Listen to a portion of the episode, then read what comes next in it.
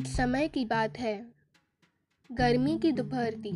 एक गंजा आदमी सुबह से काम करते करते थक कर आराम करने एक पेड़ के नीचे बैठा था।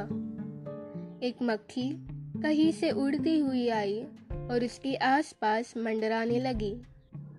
गंजा आदमी उसे उड़ाता पर बार बार वह उसके माथे पर बैठ जाती और उसे काट लेती। उस मक्खी से परेशान होकर उसने एक ज़ोर का पंजा उसके सिर पर मारा। मक्खी तो उड़ गई, पर अपना ही हाथ उसे सिर पर ज़ोर का लगा। कुछ पल्लों बाद मक्खी फिर से आकर काटने लगी।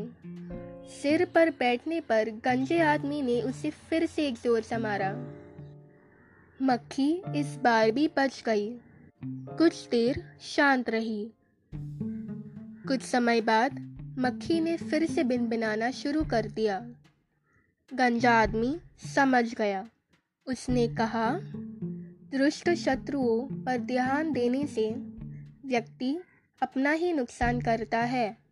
उस पर ध्यान न देने में ही भलाई है। थोड़ी देर बाद मक्खी उड़कर किसी और को बताने चली गई।